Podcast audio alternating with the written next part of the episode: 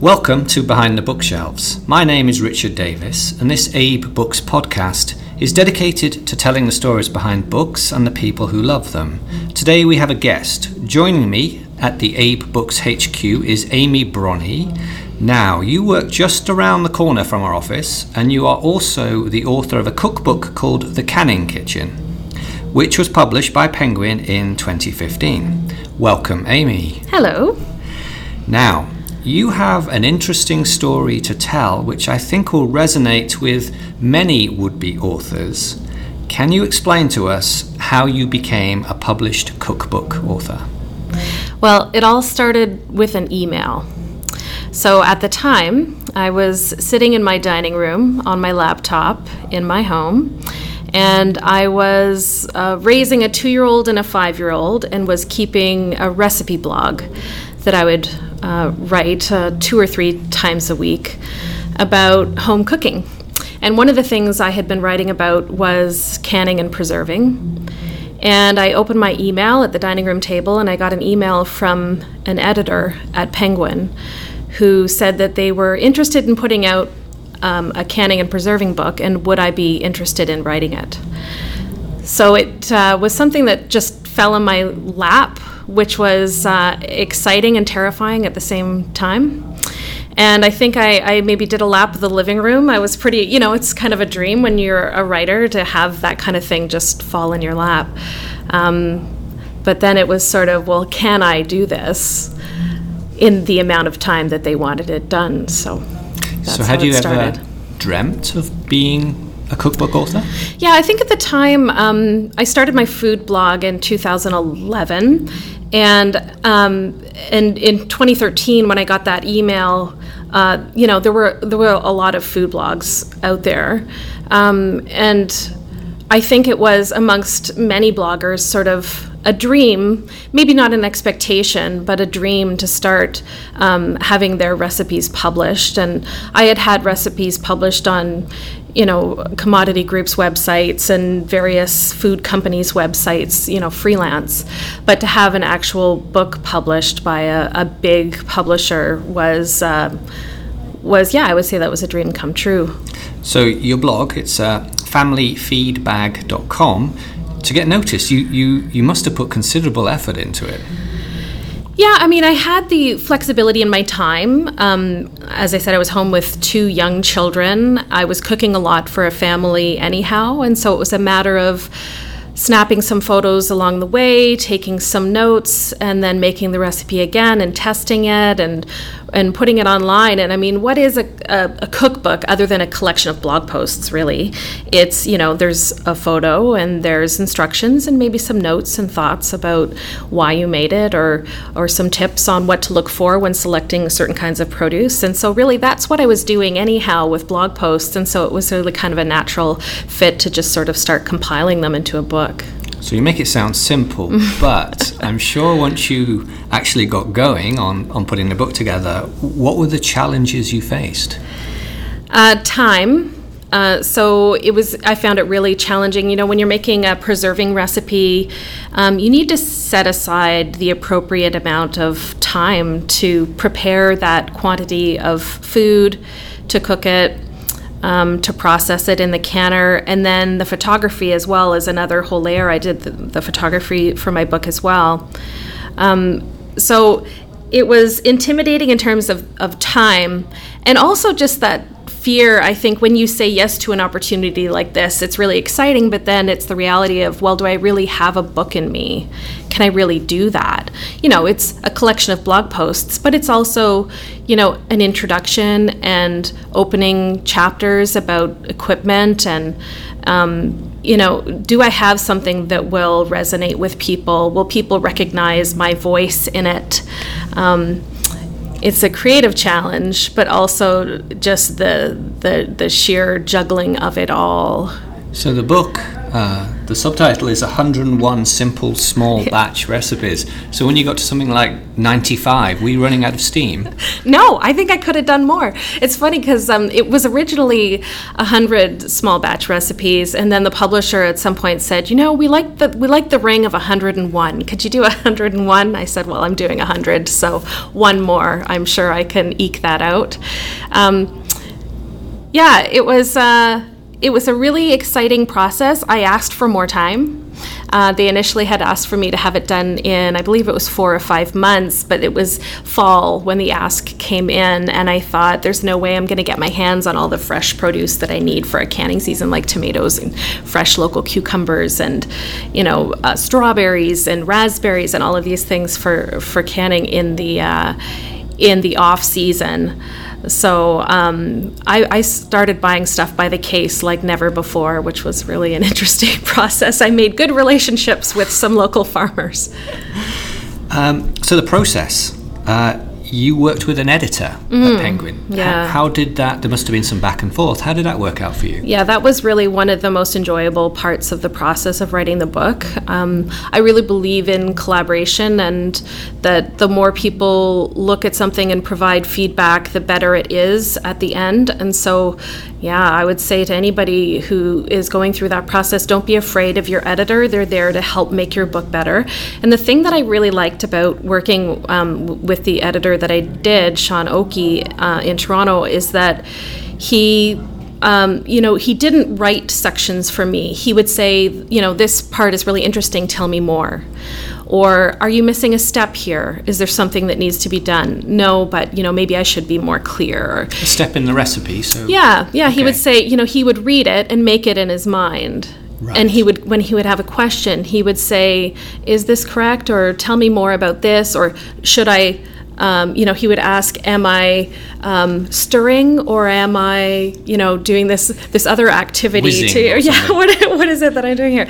So, but at the same time, you know, he really um, allowed the book to be in my voice. My voice wasn't lost in that process, and so I found it just really enjoyable after hammering the whole thing out and sending it off to Penguin to kind of be able to go through it with someone who's an expert in making books great and and really just sort of fine tooth comb it and it came out, you know, better than it went in. So the photography in the book is really, really beautiful. Did you do Thank it in you. your home? I did. I did it in my home uh, with natural window light. Um, there were a few uh, instances of artificial light where I needed to cast light through a jar. Um, it really is, if you're going to write a cookbook, a canning book is a great way to do it because you can make the thing and photograph it weeks or months later. Uh, whereas if you were cooking something fresh, I mean, you're photographing in the minute. So you're switching from sort of your writer's hat and your cook hat to photography and uh, you know and then that limits the times of day you can work if you're working through the winter you you know if you're needing natural daylight to shoot um, it kind of limits your your times that you can work um, I really I, I loved the photography. That was equally as enjoyable as actually writing the book. Mm-hmm. One thing I find odd canning is about putting things in jars. Yeah. But it's called canning. Why? Why is that? Well, historically, uh, foods were first preserved, well, in a variety of ways, and one of the ways uh, was in cans, um, and it dates back uh, canning to, um, I believe, the Napoleonic era. There was a prize out for somebody who could feed the French army, um, uh, you know, in a pres- in preserved food over a long period at sea. And um, so this concept of, of canning came about um, and then evolved over time into glass jars that can be reused. Right. And uh, it's a really, and there's a whole science behind it. You know, the nice thing I, I think for me as an author of a canning book is that when people try canning for the first time, it really is something they um, often feel they would like a resource on rather than just looking up a recipe on the internet mm-hmm. from a random source and just trusting their their health and their family's health with it. So it's kind of nice to have this cookbook out that people uh, rely on time and again for safe practices. Mm-hmm. So, what was it like when you saw the first copy of the book? honestly, I thought it was going to be bigger. you, you write all of this stuff, and I'm thinking, I've written a mountain of material. And then you get the book, and you're like, huh, wow, okay. So this is a nice, tidy little package. Um, but it's um, you know, I was I knew what the artwork was going to be ahead of time. Penguin did the artwork, which was fantastic, and sent that to me. And I love that um, it's so it's got this jar on the front with sort of half a jar on either side and some jars underneath. So the really fun thing about it is, um, you know, when I would see them in bookstores uh, side by side, it looks like a shelf full of jars because the half a jar picks up on the mm. half a jar of the next one. And so it's a really kind of fun, bold, eye-catching design that has, I think, uh, some flavor of the past, but also um, today's modern canning. And I think home cooks today are looking for um, new, innovative flavors, fusions um, that maybe we didn't see 100 years ago. So, and also we have a lot more produce available to mm-hmm. us um, annually than than I think um, folks did uh, a long time ago. So it's uh, it, when I first picked it up, I was um, delighted, I suppose, by its petiteness, and I liked that they had. Um, there are no white pages in the book, as far as I can tell, so it was really kind of a joy to flip through and see um, that where you would expect a white page, they were all actually pale shades, which is kind of. I describe kind of it small to middle sized. Yeah. Yeah, I, I think um, I think big cookbooks get awfully dirty because they take up such a big space on the counter when you're cooking because you've got them open yeah. right, and you're flicking. They also tend to be more expensive, right? So, um, you know, Penguin decided on the book size that was the product they wanted to put out there, the price point that they wanted to be in on the market. Yeah, yeah. It looks lovely. Um, so, you also did a promotional tour. Can you describe what that was like?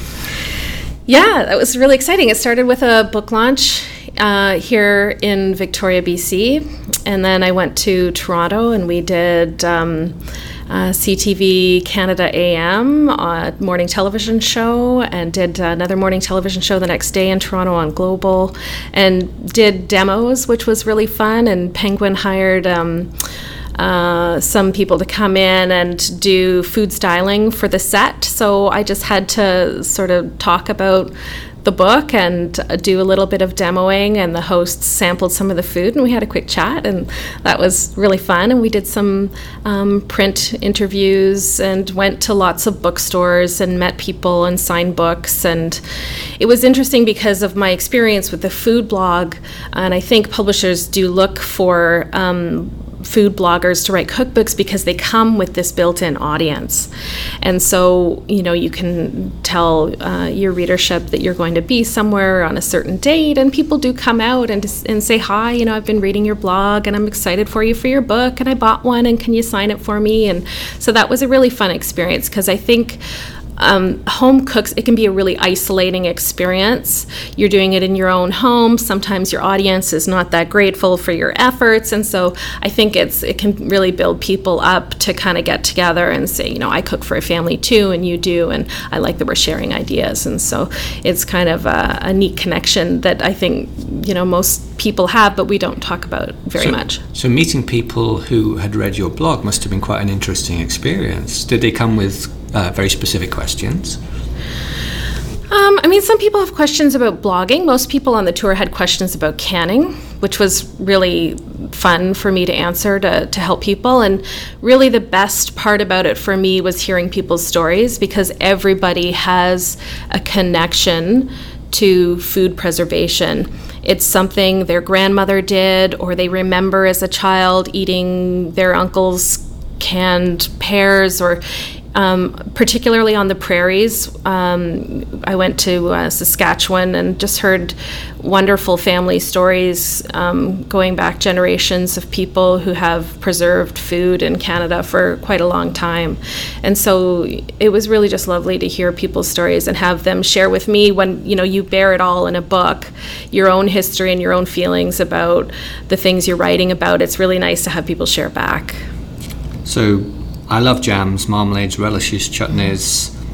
I sometimes prefer them to the main course. um, am I the only person like this?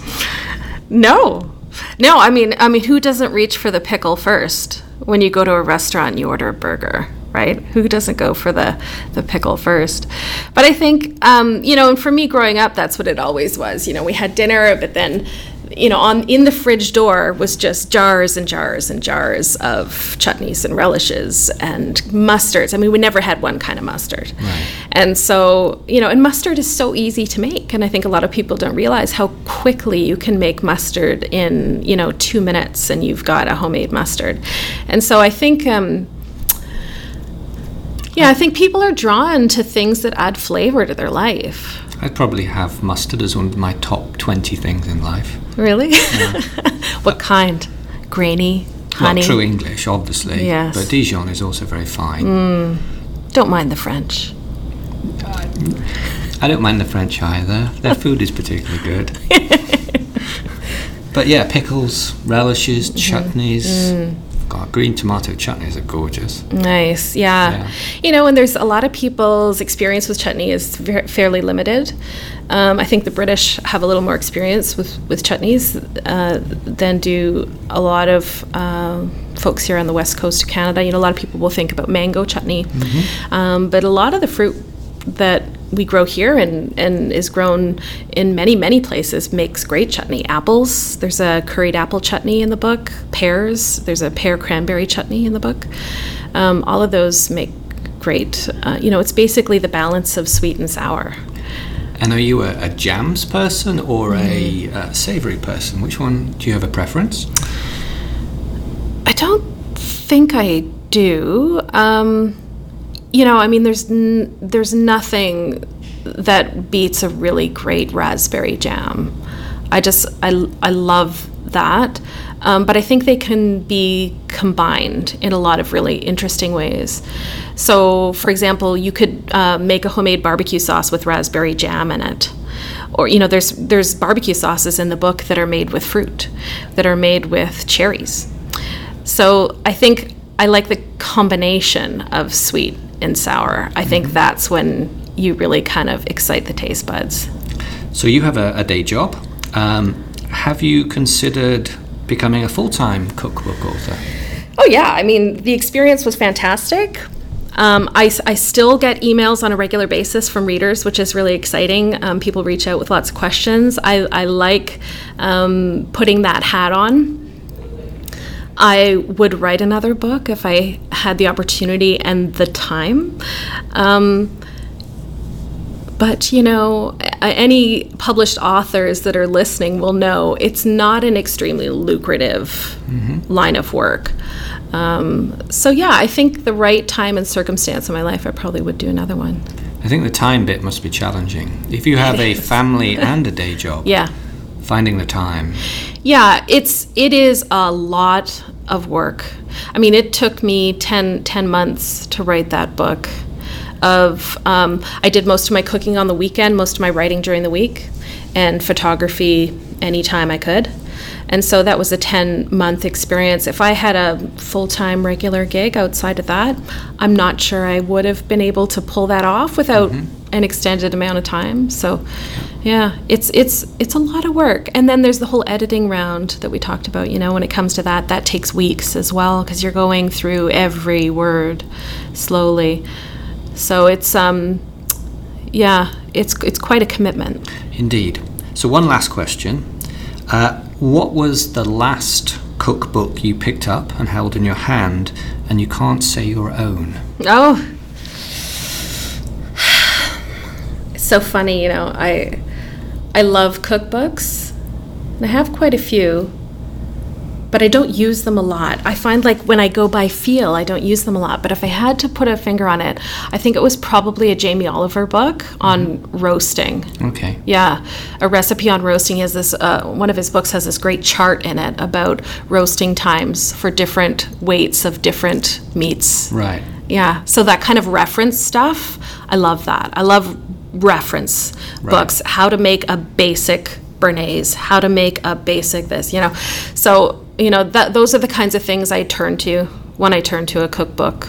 So are you a gut instinct cook Yes. where that looks about right? Yes. It'll do. Yes. And just an instinct for balance of flavors and tasting as you go and what it's missing. Lovely. So, uh, that's all we have time for this week. Um, a real huge thank you to Amy Bronee for joining us. Thank you.